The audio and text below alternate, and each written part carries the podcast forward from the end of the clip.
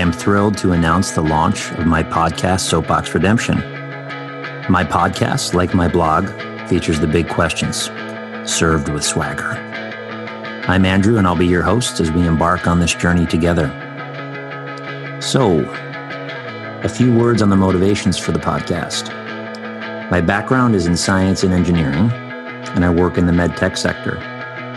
Growing up, I always had an interest in the big questions, fell in love with philosophy in college, and ended up writing two books and doing a postgraduate certificate in philosophy. Science, philosophy, psychology, religion, well being, the big questions and how these all intersect. The aim of my writing is ultimately the aim of my podcast, which of course will be served with swagger. The genesis of this podcast ultimately originated from my interest in these areas and some very cool live conversations I've been privileged to be a part of with other writers, philosophers, and theologians. I decided I wanted to audio stamp some of these conversations, and in spectacular fashion, interviewing and conversing with these and other seekers. Many, of course, have and will disagree with me, but this is where I believe the magic happens. I like to use the term epistemological humility, which I believe is sorely needed as we tackle the big questions among seekers. I personally have a theistic bend, consider myself a progressive Christian, and I'm drawn to Aristotelian metaphysics and ethics. Having a science and philosophy background has really allowed, or should I say forced, me to grapple with these big questions, and ultimately has forced me to shift on a number of these views. This pliability, I believe, is immensely important. Certainly, my vantage point and convictions will definitely be in play during this podcast, but an epistemological humility even more in focus. Where the truth is, I'd like to be, despite my feelings on the matter. On that note, what better segue? My first episode featured a conversation with my friend and co author, Adam Lee. Adam and I wrote Meta on God, the Big Questions, and the Just City. This project initiated as a blog exchange on Patheos, where we are neighbors.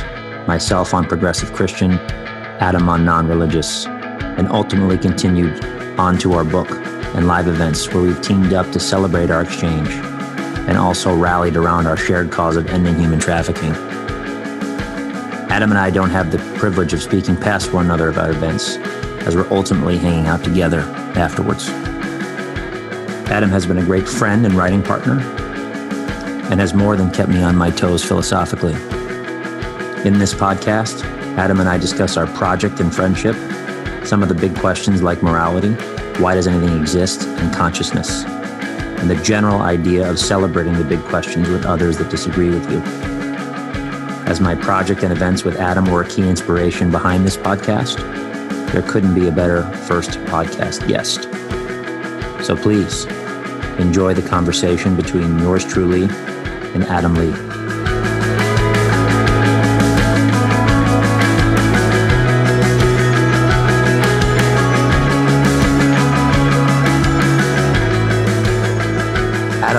Welcome to the first ever Soapbox Redemption podcast. How does it feel to be making history?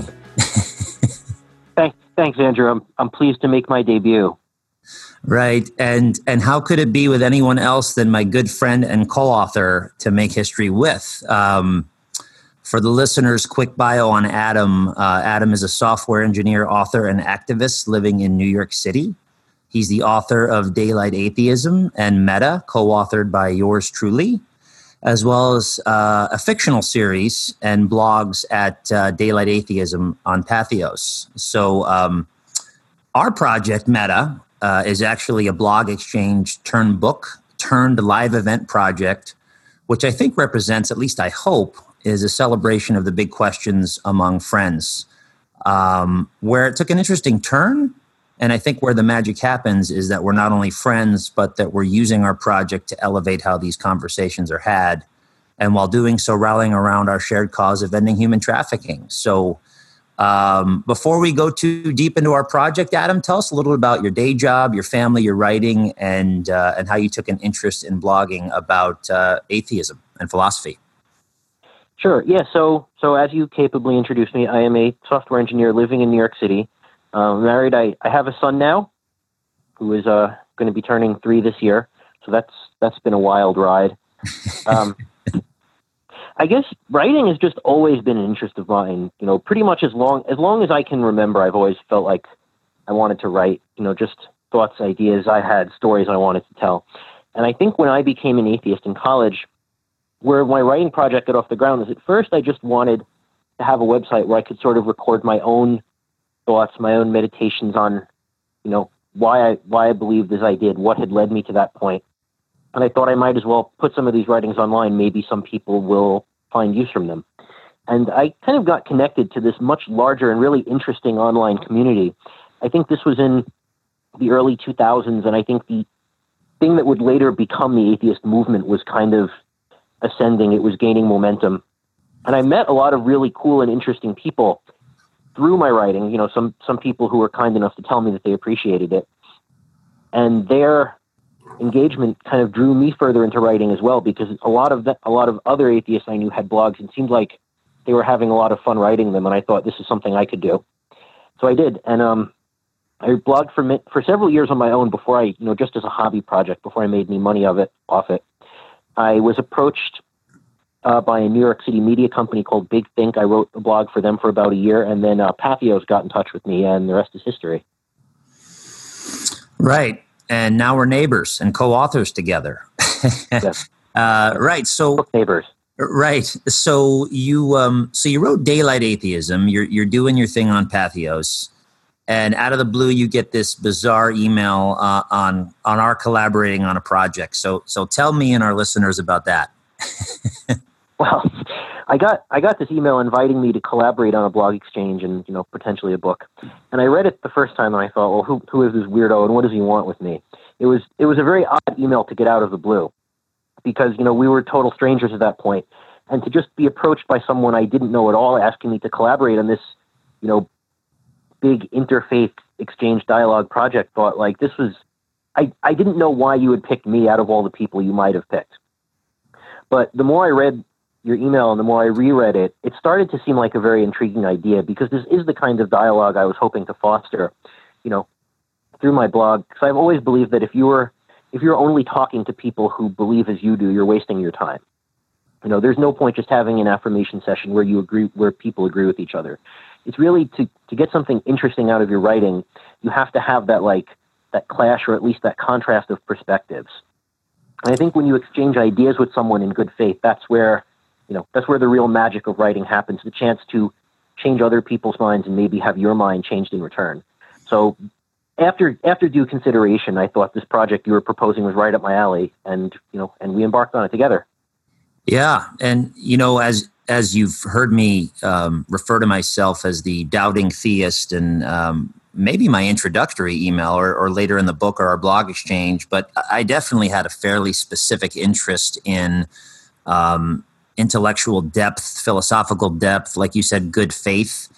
And after writing my first book, um, and watching some of these conversations, whether it's philosophical or political, I was discouraged at really the tone of these conversations. And I really wanted to go deeper and understand these things. So I, I was drawn to your writing and, and the good faith that you're espousing. And so, uh, you know, well, I'm glad we did it. So what, what along the way, what, what did you, um, what did you learn or shift on or change your views throughout either the, the blog or the book or any of our live events?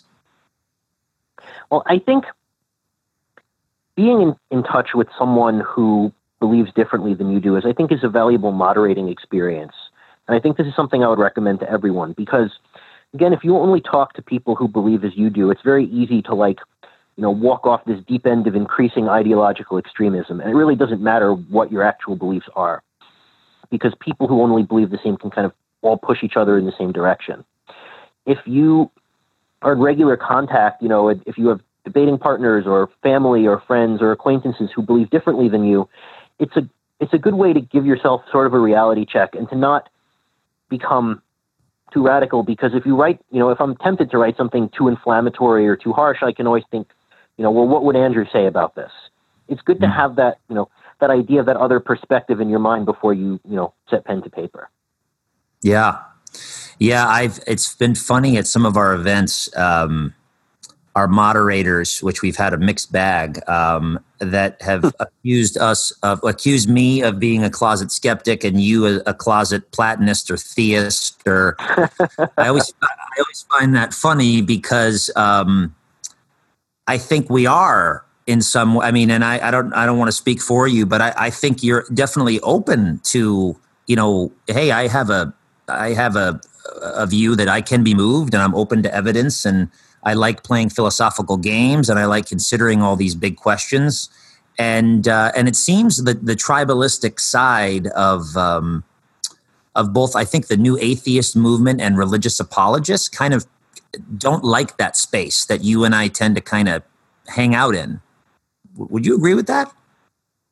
Oh yeah, I would agree with that. And I think you know, there's that old saying about how you can you can disagree without being disagreeable. And I think that it's it's perfectly okay to be to have firmly held views and even to have views that you're passionate about. But it also helps to have a reminder that people on the other side of that divide you know, are also human beings just like you and who probably believe what they do for reasons that make just as much sense to them as the reasons for your beliefs make sense to you. Right. Yeah. So let's talk about that. Our, our live events, because it's been all across the board, all across the country, and even in Canada. Uh, it was very cold in, in lovely Canada when we went. But um, what what have been some of your favorite moments in, in these events? Yeah, our, um, I was going to mention our our recent uh, speaking tour in Edmonton, which was fun not just because we happened to arrive in the middle of an extreme cold snap, even even by Canadian standards. That that definitely made for an interesting event. Uh, right. But the other two I was I was thinking of um, when I spoke um, on your turf in Indianapolis at Theology on Tap a couple of years ago. That was a very interesting event because I think you know that was sort of an event targeted at Catholics, and the audience was mostly Catholic. Mm-hmm. I think it was it was a fun kind of like that. It was like it was like heated but friendly questioning, I would say. And I actually kind I kind of find it fun to face an audience that mostly doesn't hold the same views I do because it's a good like it's a good testing ground. It's a good way to think on your feet when people are lobbing all these, you know, questions at you. Not not hostile, but like you know, pointed questions. And the other one, I the other event I think that I really remember was the uh, the Midtown Scholar Bookstore in Harrisburg, Pennsylvania, a couple years back, which was just a great setting, great turnout. Um, you know, we started off the event by playing ping pong for the first uh, first speak speaking slot, and then also that another massive snowstorm that hit just as I was planning to drive home. So you know, I ended up uh, being put up for the night by you, which I really appreciated. Yeah, that was fun. Um, you know what's been fun uh, too our, our events, and it's it, you're right. Like sometimes I'll hear um, some questions posed to either myself or or you that I'm I'm, I'm somewhat laughing at like wow you, there, there's a better version of this question i think you're trying to hmm. ask and i and i'm on both sides and i always I always appreciate that. Um, just having an interest in philosophy and science, and um, and you know what else? Yeah, I've, what, I've, I've heard that. I've heard oh, that term called called steel manning, as in the, the opposite of a straw man, which is that you should make the other side's points for them as well as you possibly can. Absolutely. make sure you're responding to like the strongest version of their argument. Absolutely. And I think like in our book and our events, like some of the, you know, things that I think, you know, the problem of evil and suffering or, um, you know, deep questions about morality and why does anything exist at all. And th- these are really deep questions. And I think there's a, you know, there's an epistemological humility that when you steel man versus straw man, you, you, you really have to really take these issues in. And I've really, th- those have been my favorite moments is, is really kind of, kind of sulking in those moments and getting to know you personally. And then also our, our kind of evolved shared cause into into human trafficking, um, which I'm really excited about. T- tell me about um, our shared cause and what you know what we've been doing. What what spoke to you about about human trafficking specifically? Yeah. Well, so in, in fairness, you know, this was the the charitable cause that you suggested for the book, but I I agreed. I think it's a worthwhile one, and I think the thing that really speaks to me, I guess, about human trafficking as an issue is that it's one of these evils that almost everyone can agree is a bad thing, but yet it's almost totally invisible. A lot of people think of it as something that has ceased to exist a long time ago. Like when people think human trafficking, they think slavery. But there is a lot of modern day slavery still in the world, and we're not just talking about prostitution rings, but we're talking about like you know the people who make your smartphone, the people who pick your food. There, there is so much of this kind of forced labor, even even in the, the chains of you know of capitalism and manufacturing that we take for granted. And I think this is an issue where where consciousness raising really helps, because no one is defending human trafficking. It's very easy to abolish once people are aware that it's happening, but they have to have that awareness. Yeah, uh, same. You know, it um, it actually started um, on my on my wife Naomi's heart, just kind of on um, you know really the idea of human slavery still exists. And like you said, you know, when you hear of trafficking, you think of as this third world countries. You certainly hear of, of sex trafficking, but when you hear the size this just billion dollar black market and over 20 million people affected by the the broad term which includes forced labor sex trafficking any you know loss of freedom the fact that this is a prevalent issue of of today is is really moving to me and and the fact that you and I are getting to work with Polaris and kind of share on this cause I think really has turned some people's heads at our events and, and about our projects. So um so I, I am excited that we're working together on this. So let's jump right into some of the topics from our book and live events. Um one some some FAQs that always comes up that um, I'll rephrase. So not, not all atheists are materialists, and, and, many atheists are far from secular humanists. So, so how would you define these terms, specifically atheism, uh, materialism, and secular humanism that you that you ascribe to? Sure. So I would I would define atheism as the lack of belief in a god, not necessarily positive confidence in the non-existence of a god, which would call strong atheism, but just the recognition that most atheists feel the case for a supernatural divine being has not been made. And, you know, poss- most atheists, I hope, I certainly count myself among them, would say that we are open, we are open to sufficient proof of this if it can be provided. Uh, for materialism, I would say, and I would agree again that there are some atheists who have different philosophical stances. But as a materialist, what I would say is that I believe that everything that exists is at the most fundamental level an arrangement of matter and energy, following physical laws that are mathematical and knowable in the arena of time and space. There is, there is nothing that exists which cannot be reduced to a pattern of matter or energy.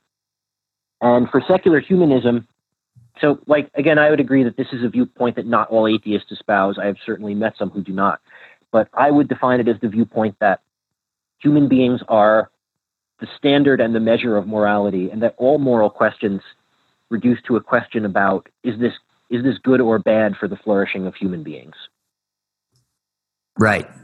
Yeah, and there's a lot there um, that I think we share kindred spirits to. Um, one is on the word humanism, though. I you've heard me describe myself as a, as a Christian humanist, which which definitely sparks some curiosity at our events. Um, but also just contrasting to you know the general term theism, uh, which I espouse, and then um, this this curious place between. Um, in terms of metaphysics, between not materialism or Platonism, but really Aristotle's metaphysics that I that I find fascinating. Um, but I but there's definitely kindred spirits on on what humanism is. And if you remember that, um, I was actually inspired by uh, Martin Luther King uh, Jr.'s use of the term from Letters from a Birmingham Jail, where he really called out the church and their leadership for for failing to really take action and, and turning a blind eye towards racial segregation.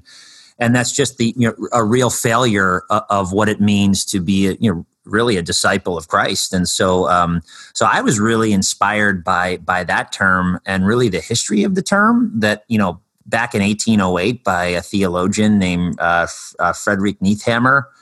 And really, that was it. Actually, started um, the term as his insistence upon kind of a classical education in humanities, hence the word humanism, which he thought was important for intellectual and moral development. And you fast forward all the way to the Humanist Manifesto, uh, one through three, and uh, and now humanism usually is is thought of as secular humanism, but now there's there's these kind of three distinct schools of humanism. I think between secular, um, religious, and Christian, all which you know share a, a, common practical aim, but but differ in their their grounding. So a little little rabbit hole there, but I appreciate these definitions uh, uh, because it really opens up a fun philosophical deep dive into the background metaphysics of, of really our book and our actually and our whole project. I think too, Adam, because it's like you know we we we often agree on many practical things in the book and and and and practical ethics um, but uh, but maybe just differ in the you know accounting if you will um, so here's here's something interesting I wanted to, to put on you that I was fascinated by. Um, just on you know, and, and, here's another term, naturalism. Um, and one thing I found incredibly interesting about um, this conference that I saw, this Moving Naturalism Forward conference organized by Sean Carroll, um, which they ended up putting up most of their discussions on YouTube. Have, have, you gotten a chance to check those out, or have you heard about this? Uh, no, I have not. I'll, I'll have to look into it. Yeah, it's it's interesting. You had some heavy hitters there. You had Massimo, who moderated our debates or our one of our events in in New York City. You had you know Steven Weinberg, Owen Flanagan, Alex Rosenberg, Dan Dennett, Jerry Coyne, Rebecca Goldstein. You had a number of prominent um, philosophers and scientists who are you know I'd say prominent naturalists. And what was interesting that what I found interesting, and you'll definitely have to, to, to take a look at these videos, is it seemed everyone in the room, um, not everyone, but most of them, the, the, kind of the reigning sentiment, everyone wanted to kill consciousness, free will, and morality. And I saw a couple of them, Dan Dennett uh, and Massimo specifically, really trying to um, make a case, uh, clarify terms. But I found it interesting that all of them wanted to say there is no self um, morality, this is completely made up relative term. Um, that this this thing of consciousness is just an illusion, um, and so um, what what are your thoughts on that? I mean, tell tell me about why is the um, and does that discourage you that that that's seeming to be a, a moving pulse that to be a naturalist is to kind of throw out consciousness, free will, and morality. Uh, that's an interesting question because that would not that would not be my interpretation of these philosophical views. Like Daniel Dennett in particular, most of what I believe about free will has come from his uh, books on the topic. Con- likewise, consciousness. And I think right. you know, without without trying to speak for these eminent philosophers who've probably thought about the problem a lot more than I have, is that they would say that we are not necessarily abolishing these concepts, but we are giving a better definition for them that may not be the same as the definition people have always instinctively believed. Like, for instance, I know Daniel Dennett in particular has written about what he calls the Cartesian theater this idea that there's like a little movie screen inside your head and there's some little self or homunculus sitting there and seeing the picture, which is just what you can see through your eyes and like controlling your body as if it were a giant robot. And obviously, this doesn't make sense because then who's in that little person's head? There can't be an infinite regression of selves. So I think his view would be that consciousness is the process of it's almost like a story you te- like the brain is telling itself about who is the person these experiences are happening to and sort of you know creating this i don't want to say illusion but semblance of like a unified self that is making its way in the world where really the the actual procedures that are involved in giving rise to a conscious being are far more complex than that. I think there's always been this fear that by explaining something, it's the same as explaining it away and that it will like dissolve in this universal acid of philosophy. I think that this um, this philosophical principle I heard that really matters here. Uh, I forget who coined it, but it says it all adds up to normality. So the experiences we have of being a conscious creature and of possessing the will to choose as, to choose as we see fit. I think these you know these tendencies will still exist. These these feelings will still exist. They will not go away just because we understand the physical processes that happen to underlie them. We may, though, discover that they work differently than we, the way we've always pictured or believed that they work. Right. Yeah, it was interesting, Adam, because you had Dennett um, and really and Massimo too, who, as you know, um, really appreciates virtue theory and Stoic philosophy making a case for humanism definitely definitely clarifying what we mean by the you know the word free will and consciousness because i think it does need to be clarified. But but just the kind of the ethical aim uh, back to the you know idea of secular humanism and naturalism and what does that mean? It was it's fascinating watching these ethical schools of consequentialism and virtue theory and how naturalism kind of intersects this and where you you write an appropriate level of skepticism um, gone too far is, is just an acidity that, that kills really any sort of view right? So it's really interesting. Uh, definitely check those out and, and get me your thoughts because uh, it was just very cool to see folks um, within you know the kind of the, the viewpoint of naturalism really just go at it on these concepts. And i found it really germane to our our discussions. And um, and it's interesting you know what, what, what i'm seeing happening right now um, and you'll have to let me know your thoughts on you know on the idea of consciousness just because i'm fascinated is you're seeing i think people obviously realize that that there's no as as as descartes erroneously thought a place in the pineal gland that adam exists uh, the eye of adam um, we, we we're understanding neuroscience now. We're understanding that that the self is is is really a, a emergent phenomenon of of lots of complex systems working together. Um, but then it brings up the idea of you know this this aboutness of of of, of the experience of you know what it's like to have the the lights on, if you will. Um, I heard an interesting podcast with uh, with Rich Roll and Annaka Harris just to talking about her book Consciousness, and it seems that there's these this this very real realization that. Um, it is somewhat spooky and there's and there's lots of i think paths that different uh, even naturalists are taking towards somewhat of a panpsychism to say okay this is obviously not brain stuff to, to, to be able to have the lights on and, and have this subjective aboutness. Maybe the fundamental nature of reality is actually mental. And you're actually seeing you know prominent atheists and and and materialists um, or not materialists, but prominent atheists actually kind of lean in this direction um, to kind of make sense of consciousness because I think the old school dualistic uh, idea of the soul interacting with the body has has really I mean I, I mean it seems everyone is trying to update what consciousness is. What's your view on consciousness, Adam? Well, I think that when something seems mysterious as as consciousness can, it is usually a sign that we don't know yet what the right question is to ask. And I think there are, there are parallels to this with the way that other kinds of scientific knowledge have advanced. You know, was, for, for instance, it was once thought that the stars and the planets that orbit the Earth were made of this special, pure heavenly stuff that, you know, eat the, the luminous ether that was unlike anything that has ever existed on Earth. And the idea that you could ask what the stars were made of, a lot of people theologians would have dismissed this as a nonsensical or unanswerable question. And you know, it's once we kind of learned about atomic theory and the periodic table and the way it unites both phenomena on Earth and phenomena in the skies under the same explanatory framework, then we started to be able to figure out what the right questions were to ask. I think consciousness is something like that. And I think our understanding of how the brain works is very much in its infancy.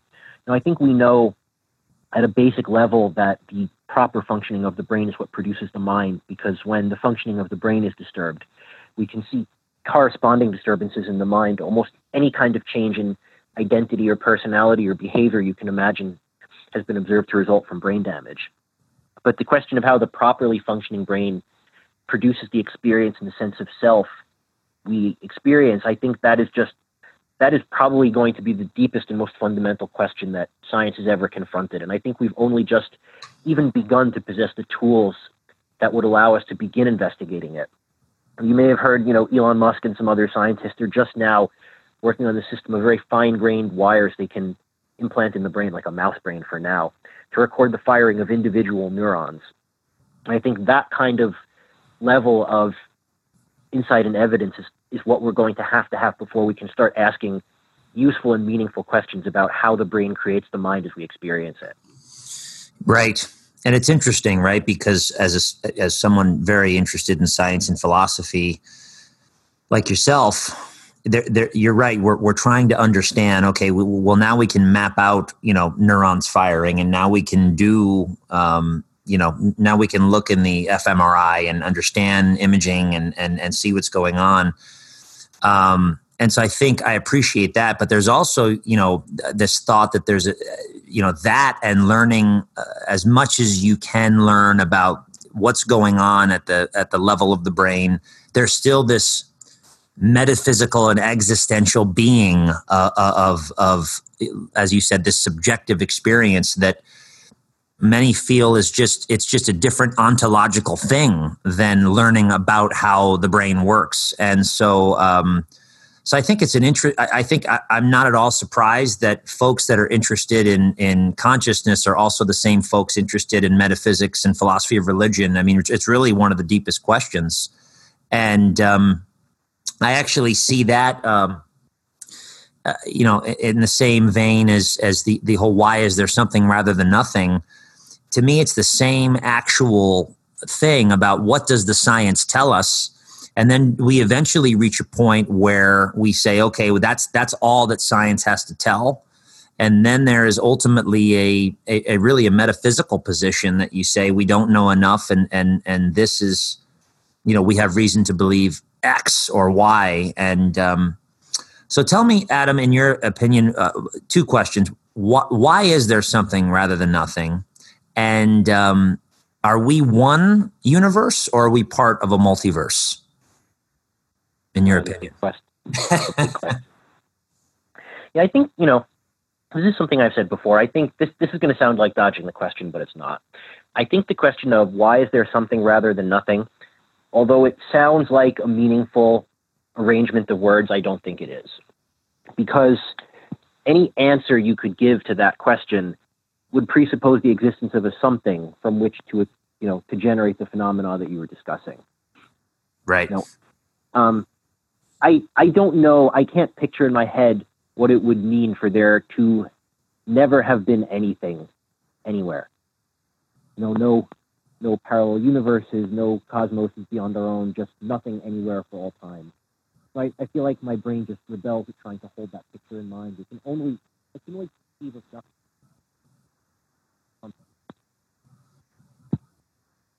As for like Adam, did we uh, did we lose you? Can you hear me? I got you now. There you go. You were saying? Oh, sorry, sorry. Did I drop out? Nope. You were just quiet for a second there. Maybe go back oh. thirty seconds or so. Oh. I, okay. Let me let me repeat my last answer then. I was. You still hearing me? Yeah, I got you. Okay. Yeah. Okay. Yeah, I was. I was going to say that the the question why is there something rather than nothing, although it it consists of words arranged in a grammatical order, but I'm not convinced that it expresses a meaningful proposition. Because I can picture nothingness, but only within the context of a pre existing something. You know, any answer you could give to that question of why is there something would have to invoke some pre existing space or law or principle from which to generate the phenomena you're talking about.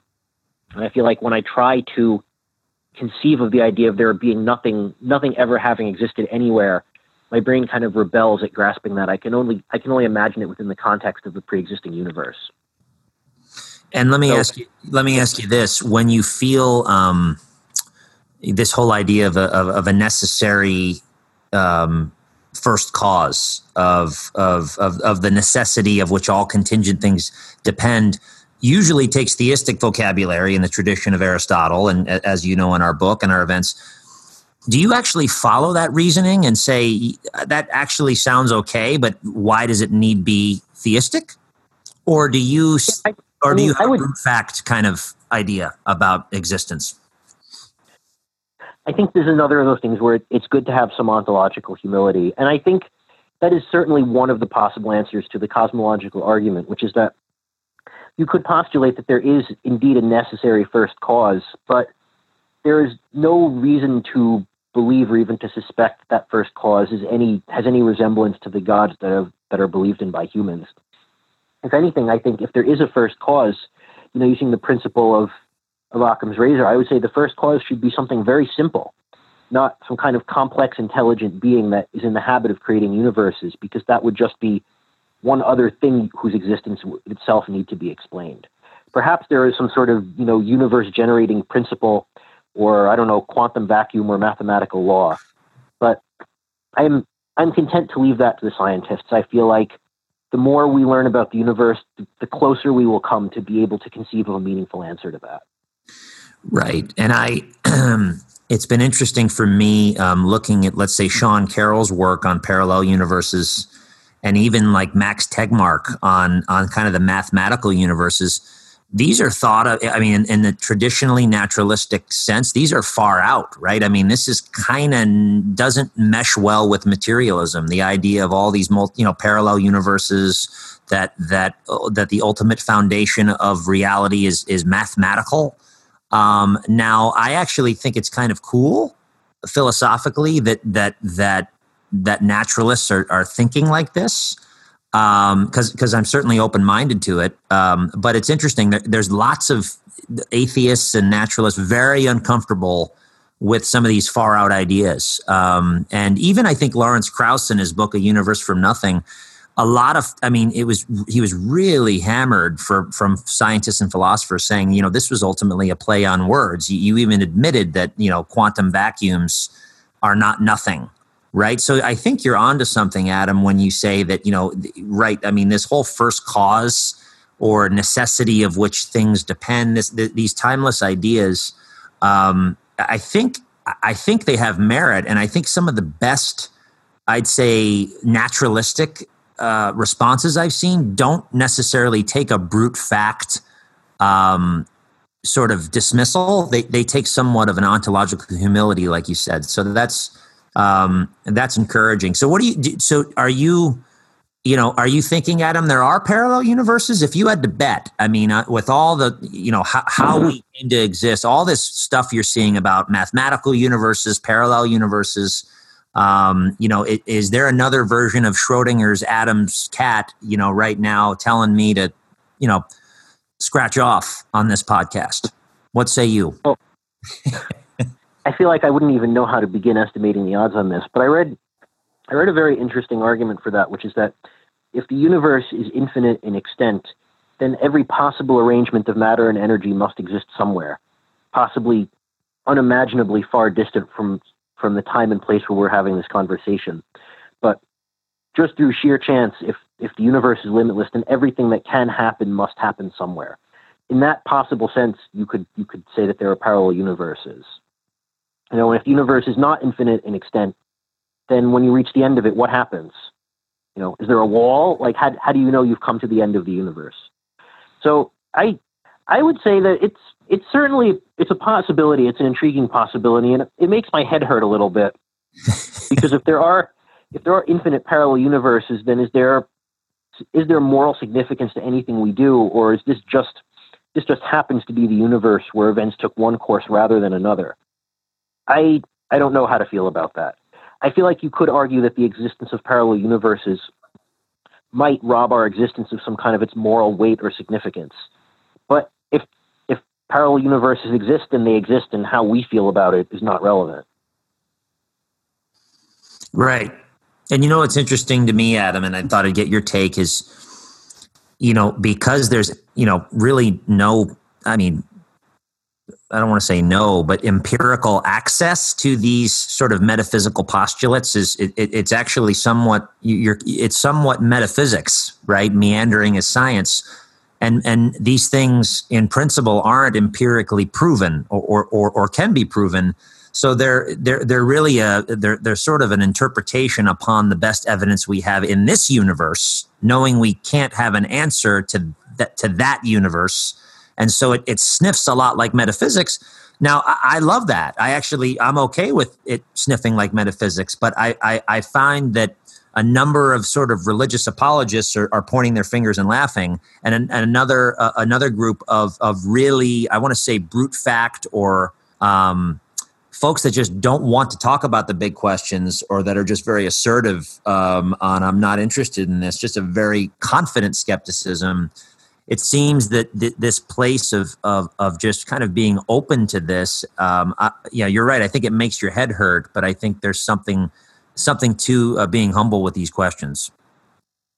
Yeah, and certainly science does shade off into metaphysics, you know, at the limits of human knowledge, just because science by its nature has to be based on empirical evidence. And when we reach, we become, when we're verging on areas where we have no empirical evidence, all we can really do is speculate, you know, based on, make the best guesses we can. And there, I agree there is something metaphysical in that.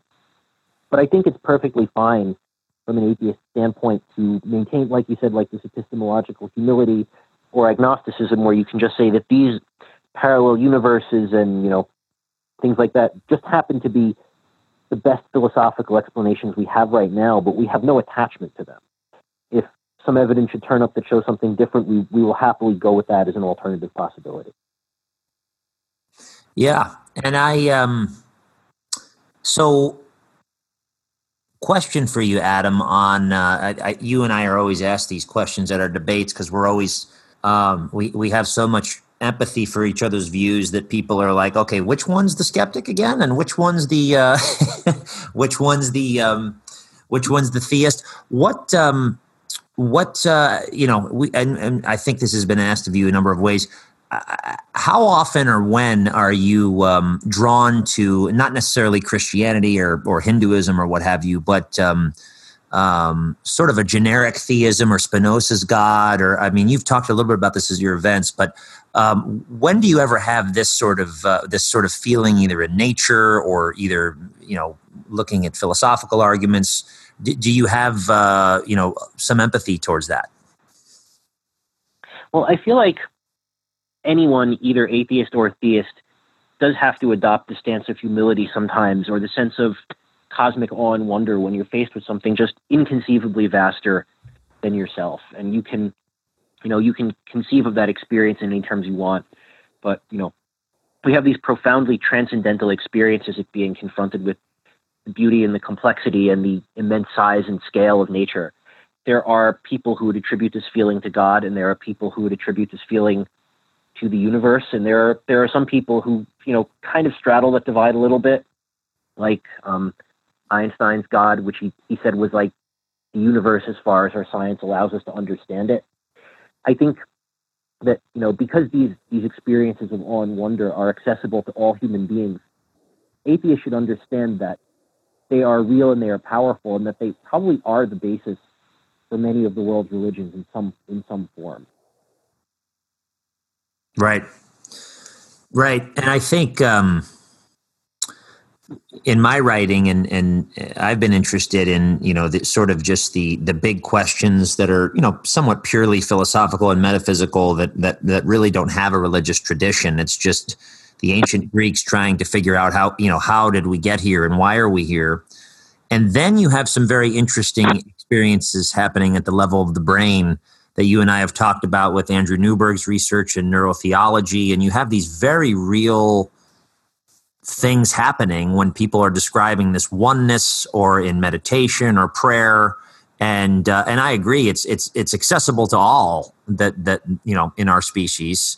Um, but you're actually having these profound things happen that I think a number have said is was this just an evolutionary advantage was this just something over time you know kind of a herd morality that that this was selected for? Um, but it's extremely powerful and profound and and even visible right empirically if in the scanner right? Are you interested in that? Oh yeah. I think you know the question of the evolutionary roots of these experiences is, is certainly a valid one. And some some things have adaptive explanations i think and some things don't. And i think some of the experiences we have you could call them perhaps side effects or like unintentional bonuses that just happen to emerge from the way our brain happens to work. Now, if there, you know, if there is a specific adaptive reason for some of these feelings, then I could, I could certainly get behind that. You know, I've, I've heard them discussed in terms of like the mammalian bonding system. That there's a part of your brain that says like, this is an emotionally significant event, like tag it so you remember it later. And you know, this could normally be for like everyday things like the birth of a child that you you want to place special value on, but this sort of like emotional tagging module can also, you know, be expand to be applied to the universe as a whole. That's certainly a valid theory. It's not the only one. Right. Yeah, it's uh, it's fascinating to me um, to see both sides of the coin on this, and um, what, uh, Adam? What in your in your conversations you've had with um, with different um, folks with different views? What what has been um, on this whole doubting theist calling card that I get? What what, what has been um, what has been for you the the question that um, that gets theists, uh, you know, shaking a little bit in their shorts, or or just really tripped up? What philosophical question or what what types of things? I have my own opinions on this, but what what really gets um, what do you think? What really gets traditional theism? You know, the the big three monotheism gets uh, gets folks uh, really uncomfortable. the, the, the the pat atheist argument would be the problem evil, and I think there is something to that. The question of why evil and suffering exist in a world presided over by a loving God is a pretty powerful one. But lately, I've, I've been coming to think that there are some other very interesting arguments that merit examination.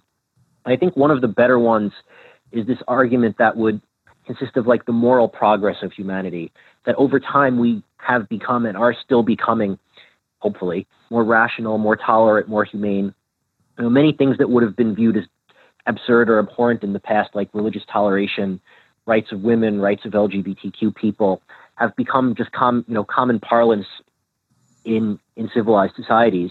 And the idea that these these ideas, you know, for the longest time, people guided by religion did not seem to think of any of these things. And in many cases, it has been the religious apologists who fought the most fiercely against them. But now they are they have come to be widely accepted. And so what what does that say about religion as a source of morality if it is often opposed some of the most significant moral advances of our lifetimes? Right. And then you have the other would, side. Yeah, just just just right. one little footnote here. I would also say this is perhaps the most potent in the case of religions like Catholicism or Islam. Too, I say that that believe in a you know a specific revelation at a specific time or like a unique source of morality rather than perhaps a process of gradual revelation over time. Right. Yeah, and I think um, I think the other side of that is is a number of um, whether it's been traditional theologians or, or liberal theologians doing amazing, um, I'd call humanistic work, um, where they were, uh, at least on the Christian side, inspired by the kind of the New Testament love um, and and not necessarily some of the abhorrencies where they were justifying their their faith tradition and doing horrible things. You also had, you know, maybe some of the the horrific um, theologians that have done you know terrible things. You had other theologians sort of march right against it. And then and then the same thing on the I, think on the view of of a number of um, of atheistic regimes where it, it, it to me it was it, it's more the tribalism attached to those societies um, and people not thinking enough about the consistency of their beliefs. And i think that's what you're getting at with the problem of evil but also this maybe more subtle thing um, where wouldn't it have been a little bit more consistent? Wouldn't there have been a little bit more sort of moral awakening and and and theological awakening if if if you know c- couldn't we do a little bit better? I think that's a really um, I think it kind of yeah, into the whole hiddenness of God argument too. It's not just the hiddenness of God; it's the hiddenness of His followers. right. Right. I mean, and you could put this in very in very crude terms of saying like if it is in fact true that God wants us to give equal rights to women or to give equal rights to gay and lesbian people, why has that only occurred to us within the past hundred years? You know, why has not why has that not been the moral standard for the whole time that these religions have been in existence? If they were given to us by a divine being who had that in mind all along, why did it take so long for people to figure it out? You're right. And I think that's a fair question because when you look at how long we've been on this earth and you look at the atrocities that have occurred and i think you i mean really the problem of evil itself and then not to mention the kind of awakening of uh, uh, of those who who believe in god is this the best we can do? Um, and i think that's a really interesting question myself. I've always i've always maybe asked the question differently about this it, this is this grand drama like really this is the grand drama of, of creation and um, and this is what what we do um, and it's interesting and i keep coming back to adam that um, this is just my view that um, and we've talked about this at our events that tribalism to me is actually the real issue um, that i think threatens progress. It's not necessarily um, it's not necessarily theology per se it's the tribalism attached to that theology or a theology um, whether it's mao's china whether it's the um, whether it's the Confederate States and saying, "Hey, we're we're, we're Bible believing, and this is this is this is well in line with with with our views," whether it's you know uh, whatever faith tradition it is to say that you know God commands us to do X. Um, I actually see that as a, as a massive tribalistic challenge. Um, uh, that actually hinders progress. Um, and so, yeah, I think you bring up a good point. You know, I think that it's interesting. The problem of evil, I think, definitely is one to grapple with when you're talking about monotheism.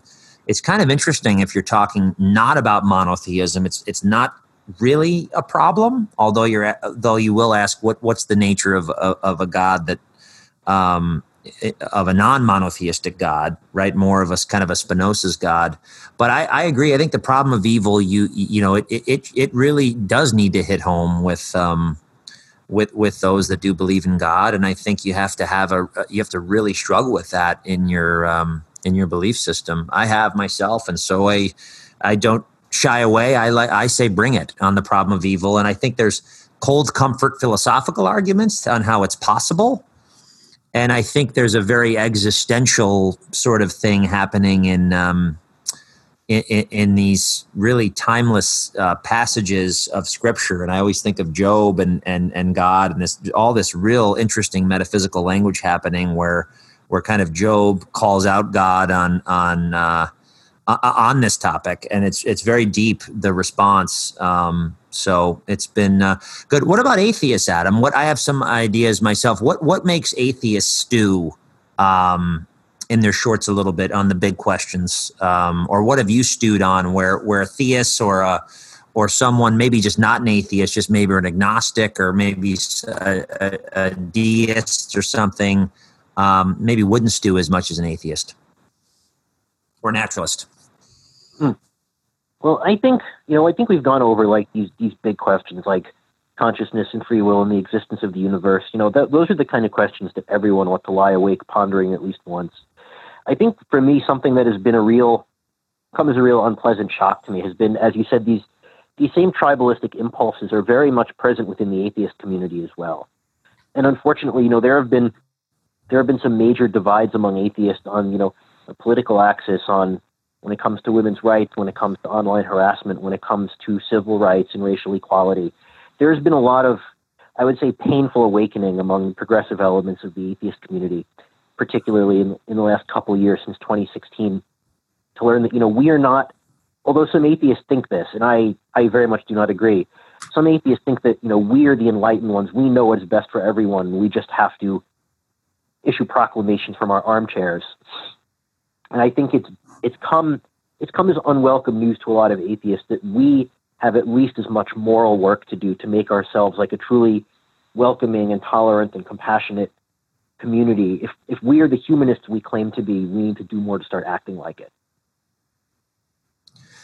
Yeah, it's interesting. I agree. I think um, one thing I think about when I look at kind of the really the history of the word humanism and maybe the future of the word humanism is it seems humanism is the common denominator of of the person that looks out into the cosmos and says um, i can impart meaning and i am meaningful and and so are others. And it's interesting whether you're a theologian or an atheologian whether it's mao's china or nazi germany it seems when humanism gets clouded whatever your metaphysics are underneath um, bad things happen.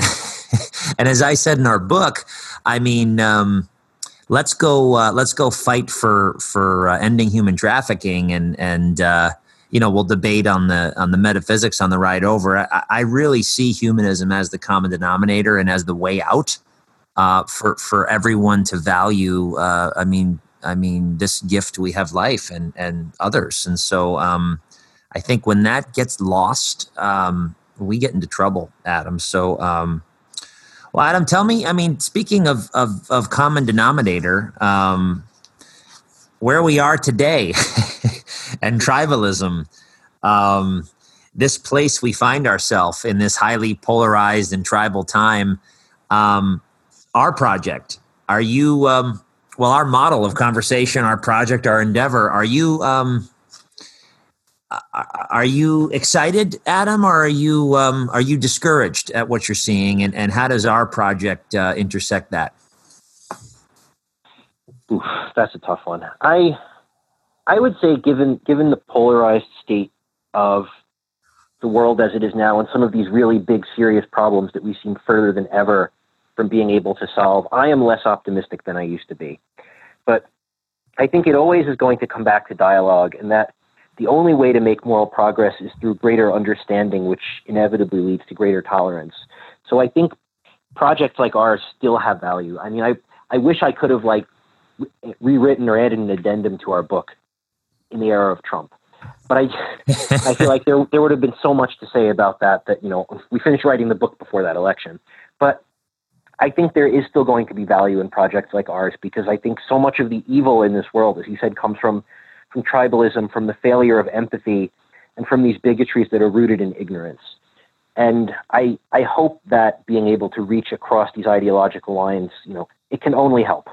That's I don't I don't know if it's going to solve the world problem all by itself, but we have to start somewhere. Yeah, I, I do. I think uh, something about grassroots change um, with our project, Adam. With actually with any project, when you talk about an awakening, um, I think it takes that. I think it takes lots of grassroots um, day at a time, start in your community, projects like these. I mean, I, I, think that's what makes all the difference in the world. It's just sometimes snail speed to, to, to, make happen. But I, but I think it's, you know, infinitely important. Um, so, Adam, uh, tell us a little bit about your your writing right now. Um, what, what you just you just uh, finished your last book in your series, and you know your your kind of fictional series. Tell us about that, and then what else is on uh, on track for for nonfiction, and what's next? Well, yeah, I've been um, on my blog. I've been writing a lot about Ayn Rand these past few years. It's kind of you know what I said about these regressive elements in the atheist community, of which her philosophy I count as one. And I am am working on a new novel. I plan to start serializing through the blog very soon that is actually going to explore a lot of these issues in greater depth, like climate change and economic inequality, and the question of, you know, is is political utopia possible? Can can ordinary people come together to bring it about? Uh, the the book is going to be called Commonwealth, and I'm going to begin publishing it very soon. So we'll see where that goes. Oh, fantastic! And and tell us and non or excuse me fiction. Tell us about your um, your latest book, or, or I guess the, the, that's the completion of the series. It's it's sort of fiction and nonfiction at once. It's the um, it's it's non-fictional ideas expressed in a fictional format. Excellent, excellent. And for those uh, those interested, you can uh, definitely check out Adam's blog at uh, at Patheos at Daylight Atheism and uh, and definitely uh, follow Adam and I at our next live event. And uh, we try to do a couple a year and uh, and and kind of raise uh, funds and awareness um, for uh, for really a, a big. a big question evening among friends, moderated usually by philosophers or theologians at various venues, um, coming to a, a venue near you. So, um, so, Adam, uh, thank you again for uh, for your uh, collaboration on this uh, on this project, your friendship, and uh, and jumping on uh, the Soapbox Redemption first ever podcast today. My my pleasure. It's good. It's good to be here. Always good to have one of these conversations. All right, Adam. We'll let you go. Thanks a lot. Thank You too. Bye.